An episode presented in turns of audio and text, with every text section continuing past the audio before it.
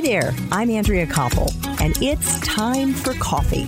The podcast where you get to hear firsthand what the jobs and careers that interest you the most are really like. Hey there, Java Junkies. Welcome to another K Cup mini episode of Time for Coffee. By the way, K cups come in three sizes single, double, and triple shots, or roughly one minute, five minutes, or 10 minutes in length. So if you don't have time to throw back an entire caffeinated career conversation, these K-Cup mini episodes of T4C can give you a quick caffeinated fix, whether you're on the go or you only have a few minutes to binge. So grab your mug and take a chug, cause it's time for a caffeinated career triple shot K-Cup with my guest, Steve Taylor.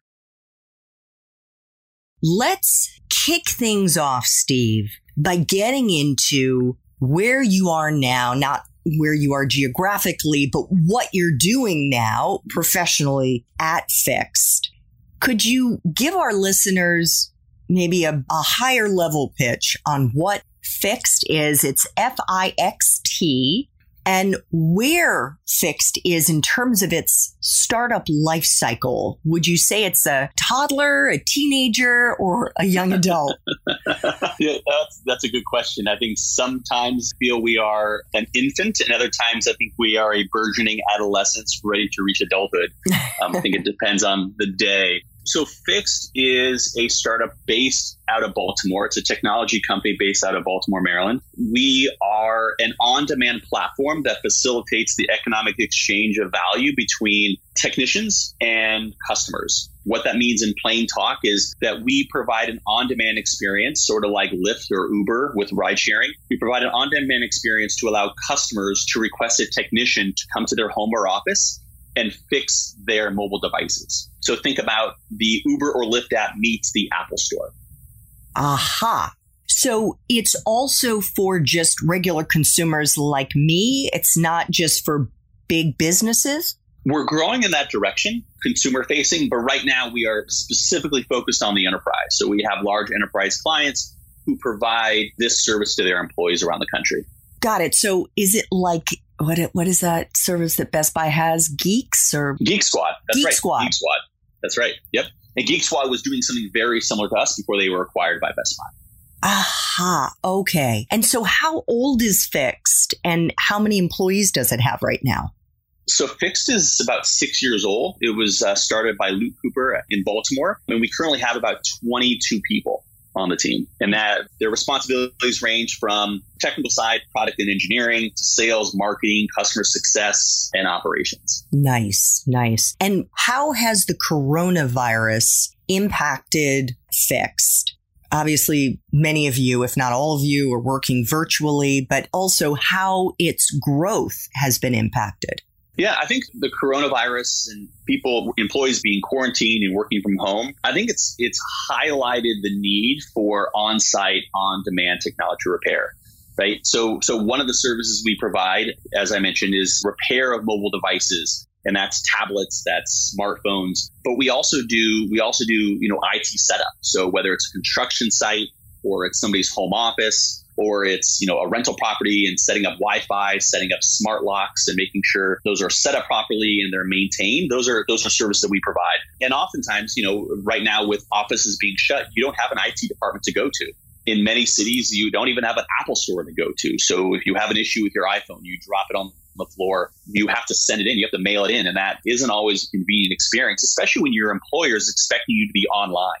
You have to be connected, you have to be productive, and you can't do that if your smartphone or your laptop drops. So the idea of providing an on-site and on-demand technician that will come to your home or office, uh, I, I think is more important than ever. Your title is Chief Operating Officer. Mm-hmm. What does that cover? Because we know, and in fact, we just finished doing our Espresso Shots interview. Check out show notes to see if that episode has already dropped. And in it, we were talking about what the atmosphere and the work life looks like inside a startup, especially a tech startup. And so I'm guessing, Steve, that you've got a whole lot more responsibilities in a startup like Fixt than you would if you worked for, you know, a more traditional, more well established business? Mm-hmm. Yeah, I, I wear I wear a lot of hats. I think first and foremost, my job, and this wasn't in the job description when I applied for the job, but my primary role at the company has been helping bring the founder's vision to life. So the founder has a vision. They they have an idea that they want to create, and I, I view my specific role is to take Luke's vision for the company and bring it to life. And I do that by managing the daily operations of the business, and that that includes the operations team, the client support, sales, marketing, finance, accounting, HR. I do all of that. I am the head of HR, the head of finance, head of operations, and I have a team underneath me that supports that and runs the day to day business. And my job is to make sure that the trains all run on time. You know, and, and I look at it two ways. One, I manage down, I manage my team of folks to make sure that they have the resources, that I'm removing roadblocks from them, and I'm providing them a clear vision. And then with my CEO, I am there to free him up from the burden of running the company. So he's able to focus on what I view are his unique abilities, which are sales, and fundraising.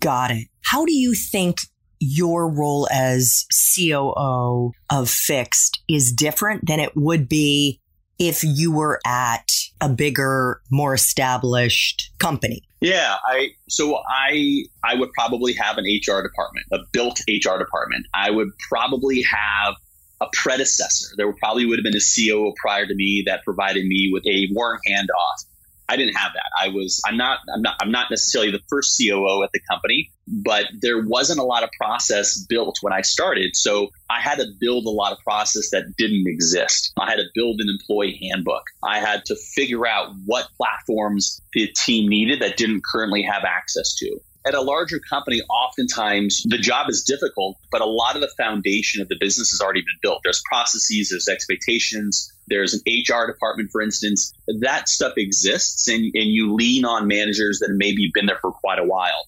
The most senior person on my team right now has been there for five years, second only to the CEO, but everybody else has been there for two, two or fewer years. So I think that, that the challenge of working at a startup company is oftentimes there's higher turnover Oftentimes there are fewer processes in place. Oftentimes there's not an incumbent. There wasn't a predecessor to my role providing me with a handoff. And so you you end up wearing a lot of hats that in larger companies you might have an assigned manager working on something. You have to oversee that, but you're not actually doing the work. And, and in my role, I have a lot of responsibilities and oftentimes I have to go a lot deeper and do a lot more of the work than I would in an organization that has the funding and the experience and the personnel to to take care of a lot of that for me and you must enjoy that. I love it. I love it. I, I found in my career from larger company, you know, from the U.S. military to large consulting firms to now progressively smaller companies, and part of it, I view it as an education for me. When you're working for a big company, you don't get to appreciate the accounting side of the house, for instance, if you're not sitting in that department. And one thing that I have learned in this role is the importance of cash flow, the importance of accounts payable, accounts receivable. I, I'm getting a true education and a part of the business that I not only did I not appreciate, but I never really, or not only did I do, I just didn't appreciate it because I didn't know how hard it was. And so I find that while I don't enjoy working 24 hours a day, I enjoy the fact that I'm really getting my hands dirty. I'm really getting involved in every aspect of the business in a way that I never have before. During our espresso shots interview, we were talking about sort of the the skills that you look for in the young people. Frankly, you said in anyone that you hire and what a startup environment, especially like in a tech startup, but what that environment is like and that you need to have a high risk threshold. I'm just flashing back to when I started out in the nonprofit world and I went my first job was working for the American Red Cross, which is super big, bureaucratic. The American Red Cross is part of a larger federation of like 180 national societies very risk averse. And I realized kind of like Goldilocks and the three bears with the bowls of porridge that that bowl was mm-hmm. too hot. And then I mm-hmm. moved to a smaller, still very large, but more nimble, not part of a federation nonprofit called Mercy Corps. And one of the things that I loved about it is that it wasn't bureaucratic. It mm. was very into innovation and into trying new things and being more risky in the types mm-hmm. of programming it does. And I don't mean the risk was at the same level of the risk that you're involved in, but there still was risk in the kinds of ideas that we were going after. And I think that's really fun if you have that kind of personality, right? Mm-hmm. That's right. Yeah. I mean, I, I enjoy operating where there are no rules, right? Where, where you are, you're, you're literally inventing an industry or you're creating a business and you're responsible for creating structure and building organization. And I think that there's a, you know, you mentioned the word bureaucracy. It's interesting. I think that there's a, a healthy tension that exists in a startup when you are enjoying the chaos and comfortable in the uncertainty and the ambiguity, but striving for consistency and discipline. And the other, the opposite end of that is bureaucracy, where there's so much red tape, there's so much process. It takes forever to get things done. People are very risk averse, and everything has to have a very specific ROI with a low chance of failure. And in a startup, you have to weigh that. Like, you know, capital is not a unlimited resource. You have to understand the ROI of something. You have to take calculated risks. You can't just throw caution into the wind. But oftentimes you're creating something out of nothing. You're you're building an industry that has never existed before. And you can't live in that world forever. You can't live in a processless world forever. So you strive for consistency. It's sort of like being an athlete. You know, when you're learning to swing a baseball bat, you can't just like willy nilly just figure it out along the way. You have to build a consistent swing and you have to figure out how to build in as much consistency into your process as possible to increase your the likelihood of success every time you step up to the plate. And the same thing is true with a with a startup. And I think that part of being part of a startup is you have to enjoy the process of figuring out what your process is as a company. And that's what I enjoy most about my role is working with people who also enjoy that, who enjoy the ambiguity. They're comfortable with making mistakes, but they're they're striving for more discipline, more process. And by the way, there's also a point where you reach a certain level of process and consistency and predictability where it becomes boring for certain people. And then that's when people leave a company and they go join another startup because they want to build it from scratch. And there are certain people that are very, very comfortable working for companies that are no longer startups but are graduating towards that more mature model and that's when you see an interesting turnover, right? You see layering of individuals and people who are more comfortable in the ambiguity of startup leave and more senior people come in that are more comfortable with process. But I think understanding where you are in that life cycle and understanding what personally you feel most comfortable with is really important as you think about your first job out of university or your second job out of university or where you are mid career. Yeah. It's really important to understand, especially when you are attracted to the startup world. So take us into a typical day and I'm sure there really isn't, but yeah. as typical as it gets sure. for you in your COO role. So every day begins around 5:30 or 6 and I think this is probably a holdover from my military time. Every morning I wake up, I try to jump out of bed and you know, now I'm in quarantine, I head downstairs and I jump on the Peloton. I need to start my mornings with a workout. And that provides me sort of with the mental clarity that I need to get what I need done. To see the field in front of me, I need clarity in the morning. Mm. Um, and that's best achieved through a workout. So I work out for 30, 45 minutes. I come upstairs. I have coffee with my wife, get my kids up. I have a three year old and a two year old and two dogs. We have a, five year old cockapoo and a COVID puppy, a four month old. so my mornings are spent, yeah, you know, house training the puppies, feeding the kids, spending time with my wife after my workout. And then about eight, eight thirty is when my day begins. And I, I'm online, I'm meeting with clients, I'm meeting with folks on the team. But I, the way that I view my week is I, I kind of bucket into two different categories. The first is working in the business. And the second is working on the business. And, and what I mean by that is in the business is really about getting into the business details, understanding the finance, understanding where we are, you know, where our sales pipeline is, any issues with our clients. It's also really important when you're working in the business to be in a technology company, to be where the technology meets the customer. You know, where's the place that the economic value is created?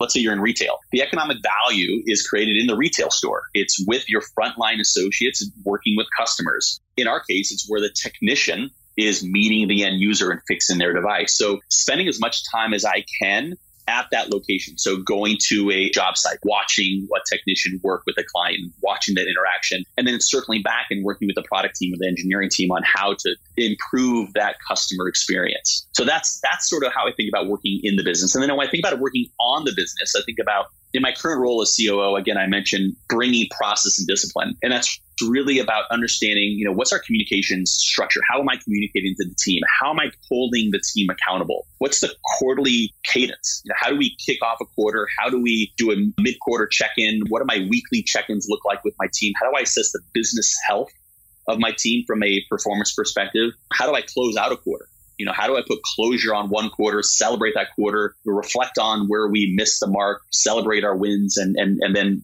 carve a path towards the following quarter. That's really working on the business. It's really more focused on the process. And then I think finally, you know, I worked really hard and I've had some amazing mentors along the way teach me that a busy calendar doesn't mean that you're actually being productive.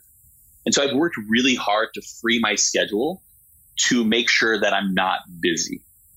And part of that is part of that is because I want to be able to see the field. I want to be able to not be so immersed in the problems of the business or, you know, involved in so many meetings that I don't have the perspective to look around corners to see problems that may be arising the following day or the following week. And the other thing is, you know, my job is also to absorb the inevitable challenges that hit the business or to hit the individuals on my team. And I need to have a calendar that is open enough to to take direction from the founder that needs me to jump onto a project. Or if somebody on my team is having a personal challenge or you know whether personal or professional challenge i need to spend instead of a 30 minute one-on-one with that individual on a tuesday i need to extend to an hour. I need to have the bandwidth on my calendar to create that time for that individual. So i think starting the morning off right, thinking about bucketing my to dos into working in the business versus on the business, and then working as hard as possible to not allow my calendar to soak up meetings that don't need to be on there. And sometimes I call it JOMO, this this joy of missing out.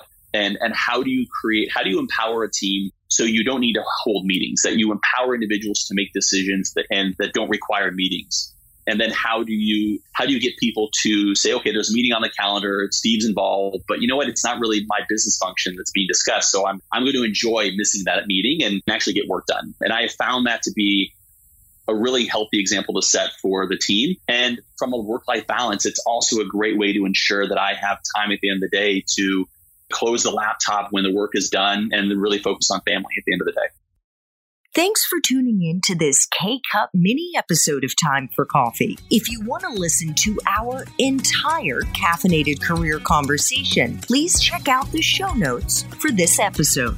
Thanks so much for listening to Time for Coffee, where the professionals in the jobs that most interest you always have time to grab coffee 24 7, no matter where you live. I have one quick favor to ask you. Remember to rate, review, and subscribe to Time for Coffee. Thanks so much.